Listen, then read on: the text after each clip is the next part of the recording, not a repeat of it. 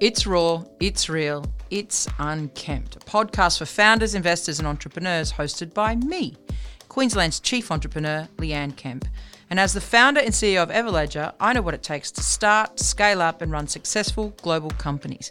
And in this series, I'll tap into an extensive network of experts to spotlight startup success stories and provide practical tips and advice for entrepreneurs and small business. And this week, I talked to Susan Wheeldon, Airbnb's country manager for Australia and New Zealand. And I'll explain what going from shareholder to stakeholder value means in three short minutes. That's Leanne splaining in its finest. Susan Wheeldon leads Airbnb Australia and New Zealand with a focus on ensuring the company is sustainably growing tourism for the benefit of local communities across nations. Airbnb has one of the most incredible foundational stories from air mattresses in a living room in San Francisco, which began a startup that now is led to a billion dollar company operating around the world. Susan, you have had a stellar career from Virgin Atlantics to Groupon to Google, and now here we are, Airbnb. Tell us, how did you come to where you are now? Uh, thank you for the very flattering introduction. Uh, funnily enough, I actually think because I was raised in regional Queensland, so I was born in Charleville, my love of travel was because I didn't really get to see much outside of where I was. So for me, uh, my journey uh, and career has always been about getting out, exploring the world. And as I've done more of that, what I've really loved is being at places where you're at the cutting edge of an industry or technology. And I've been really fortunate, as you said, to work in some amazing companies from well established blue chips through to uh, startup organizations like Groupon. But I think one of the things that really led me to Airbnb was the formation of both an organization that's got huge potential, but also an organization that is genuinely and meaningfully trying to make the world a place where everyone can belong. And what I really liked about that was the fact that um, every person in their own home now had a way that they could drive their own economic empowerment. Uh, and I actually think that was it's such a powerful, um, such a powerful story from from Airbnb. And then when I met uh, the people within the organization, they truly were focused on actually delivering that, and and you could feel that running through the veins of everyone in the organization. So uh, I feel very blessed to to be here uh, and working with them every year I get to venture from the sand to the snow as one of the co chairs for the World Economic Forum, particularly around advanced manufacturing and circular economy. I attended Davos this year where Klaus Schwab, the chairman, clearly visioned a very different world in this new decade. And fast following, in January 2020, Airbnb released an open letter about building a 21st century company. It was released under Brian Chesky's name, incredible founder and CEO. And he said in the letter, it's clear that our responsibility isn't just to our employees, our shareholders, or even to our community. It's also to the next generation. Companies have a responsibility to improve society, and the problems Airbnb can have a role in solving are so vast that we need to operate on a longer time horizon. It was a hugely powerful statement that came out of the work in Davos. And of course, yet again, Airbnb being the first to make such a definitive statement and a manifesto around it. Tell us what does it mean in real terms and how you roll that out as a company?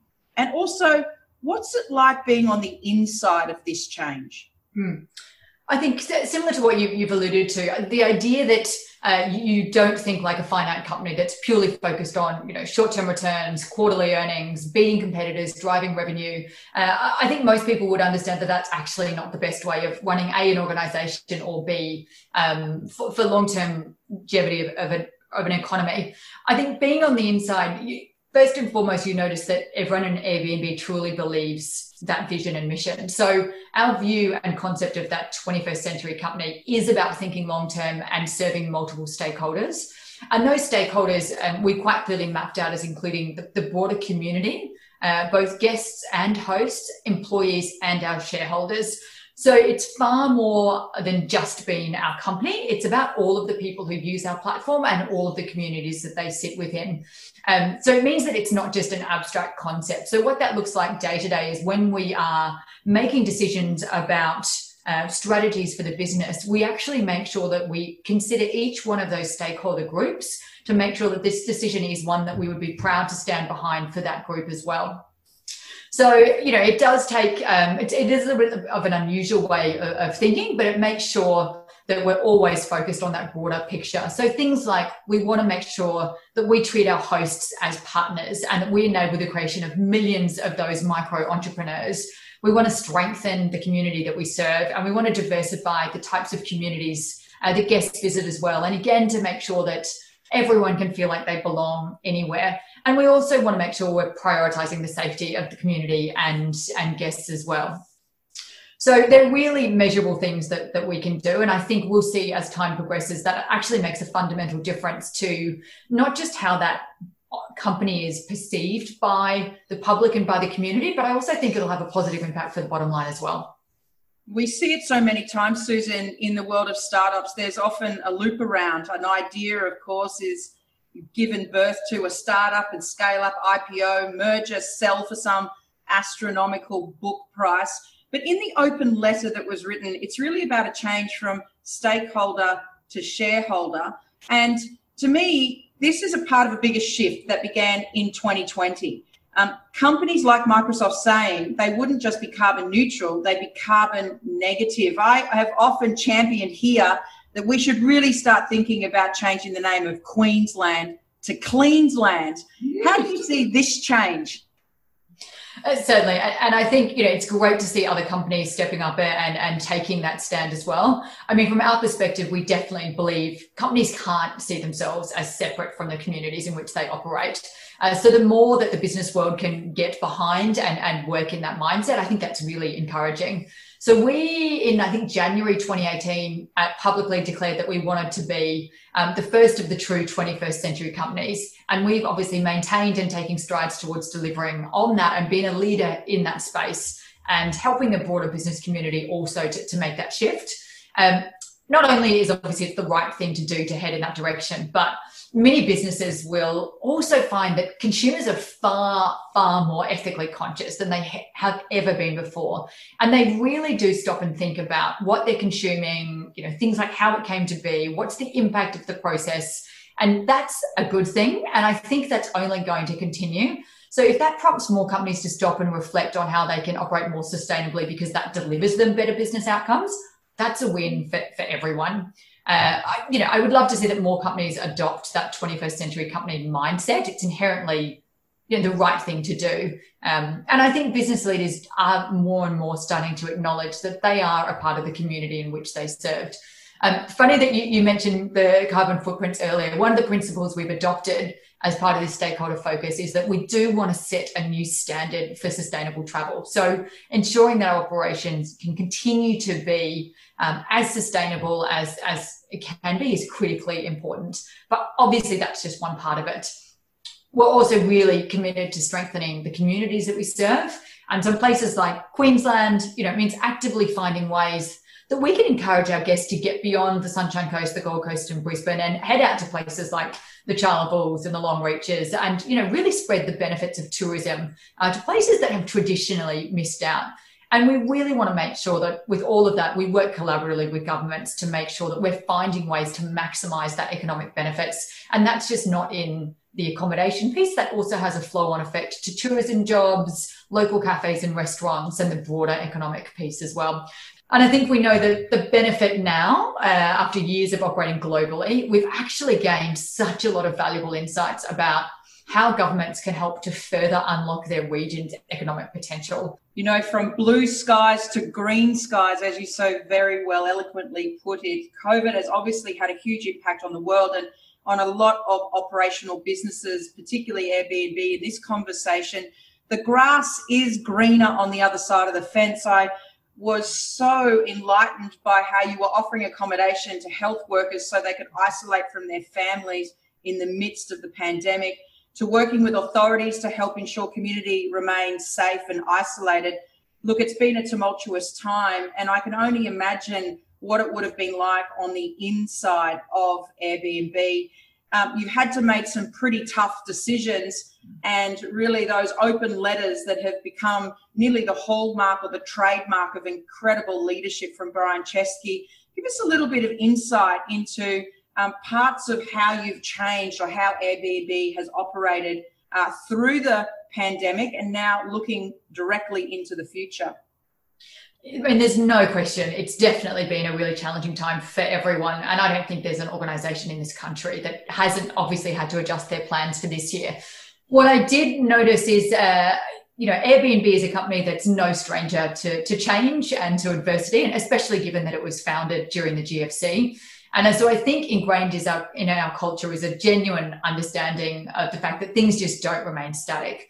Um, now, COVID, obviously, I, I think took everyone by surprise. Um, but what we also wanted to make sure of is whilst we were wanting to make sure we could set our business up and all of the communities who sit, who, who rely on our business as well, to your point on frontline stays, we also wanted to make sure that we were helping out in light of the crisis as well. So I'm really proud of the fact that the team can come together and, and run those type of programs in, in really tr- tricky situations. Uh, and I think that's partly because we also want to make sure, again, that we're really supporting the wider community and the government as well as hosts and guests. So that public health and safety is something that, you know, we have really focused on. And then as we now come, hopefully, Melbourne aside, as we hopefully come out of um, COVID, we also want to make sure that we're there for those communities, especially places like regional Queensland, that we can help in that economic recovery and places where there isn't a lot of traditional tourism accommodation. So Airbnb hosts and guests can really play a big role in creating and supporting tourism for those towns. And places like Cairns would be a great example of where, you know, they've been doing it tough there as well. So we're really focused on how, as a company, we can use our platform to make sure that we're helping to drive economic recovery outside of the usual kind of tourism hotspots in cities as well. One change is that intrastate travel is obviously super important right now in the recovery process. So we've had to pivot and be agile and focus on encouraging people to get out and see their own backyard and support communities like those in regional Queensland who could really use that boost. And um, we've seen incredibly positive signs uh, of that. Um, and I think Queensland is incredibly blessed that it has such a phenomenal backyard to get out and explore as well. I think one other thing that's worth noting during the pandemic is in April, we actually built out our new online experiences product. And that's a classic example of how agile we're able to make a change in our operation that's really well aligned with our mission of ensuring that everyone can belong anywhere. So that proved incredibly popular for guests who've embraced it in a way that really demonstrates it's not just resonating because of isolation and lockdown. People genuinely like it. So you can make Mexican street tacos with a pro chef. You can meditate with sheep in the UK. You can chat to a shark scientist in South Africa. You know, you can learn to make sangria with drag queens in Portugal. Um, and we had more than 20,000 seats booked in the first two weeks alone. And our guests are telling us that they absolutely love being able to be entertained, experience other cultures and lifestyles and learn something new. So, you know, again, a great example of how during a challenging time, Airbnb and the, and the great team that I'm blessed to work with are able to continue to pivot and, and move forward. Susan, it's clear that everyone is talking about unprecedented and new normals, but it's very clear that the base operating principles of companies like Airbnb and some of our greatest entrepreneurs, founders, and startups have really been operating in an environment with the baseline social contracts and principles of stakeholder value for quite some time. And the enlightening moment to me in this conversation is maybe what's happened is we've just accelerated what was a future event right forward into today and nearly brought the entire world along with how we can do things better with a consumer consciousness at its heart. But my final question, Susan, I'm hopeful that we have our interstate borders open sometime soon. So my big question for you is, where's your next holiday? Oh, this one is a no-brainer for me. Uh, my family are all still in Queensland, and we always get together on the Gold Coast uh, several times a year. And I, I missed being able to get up there for Easter, and so I would have to say Gold Coast is on top of my hit list. So I'm also keeping my fingers crossed for when it is safe to do so. Those borders reopening and getting back to my uh, winter summer, as I call it in Queensland. Well, the Premier said it so well Queensland, we're good to go. And we know that you'll be on the Gold Coast sometime soon, Susan. Here we are, Cleansland, beautiful one day, perfect the next. And let's hope that the future is brighter than it seemed yesterday because we're transforming from Queensland to Queensland with the support of Airbnb and its incredible stakeholder manifesto. Thanks, Susan. It's great to have you on Unkempt. Thanks, Leanne. Appreciate it.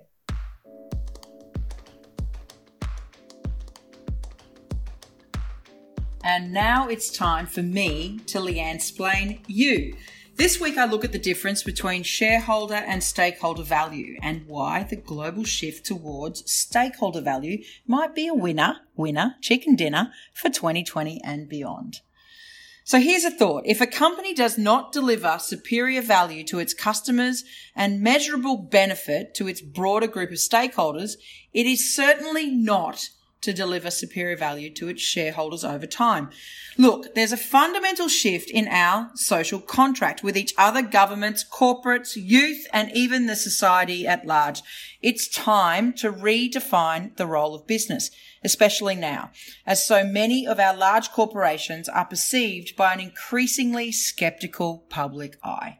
Shareholder value is no longer the primary objective of corporations. Investing employees, protecting the environment, delivering value to customers, dealing ethically with suppliers, and supporting outside communities are now key priorities of this new decade. Look, let's be real. The old notion that the role of corporations is to maximize profits at all costs.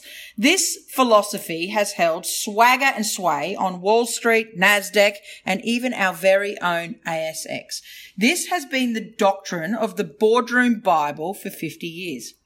When Gordon Gekko in that famous movie declared greed is good on Wall Street, he was influenced by a guy called Milton Friedman and his doctrine around the role of business to have responsibility to increase profits. In the drive to make more money, companies would slash jobs, encourage the creation of unicorns, burn the midnight oil with unsustainable work practices, and dig up the planet for profits. Well, guess what? Friedman and his doctrines, they died last decade, and even Gordon Gekko in the sequel to Wall Street was circumspect in his greed. Thanks to a wave of new investors, entrepreneurs, and even activists, there is now a collective push for these companies and practices to stop. So here we are, 2020. It's a momentous year for change and a decade for action. Look, it could be a pivotal year in human history, turning the tide on major societal, economic and environmental issues of our time. With the ratification of the SDGs, yep, the sustainable development goals, the way we do business has the potential to fundamentally shift. There's a new demand for assessment and accountability, which could drive real change across the business community, governments, and even the corner shop owner right here in regional and rural Queensland with a sense check against the impact on society. It's time, therefore, the boards, CEOs, and entrepreneurs step up and seize the moment. The sooner you level up your company, declare a stakeholder manifesto, the more you and your shareholders stand to gain. The time now is to act. Act on behalf of the system as a whole. Yes, it includes shareholders and beneficiaries, but ensure that we insist long-term value needs to become the governing principle for all companies in every one of our portfolios.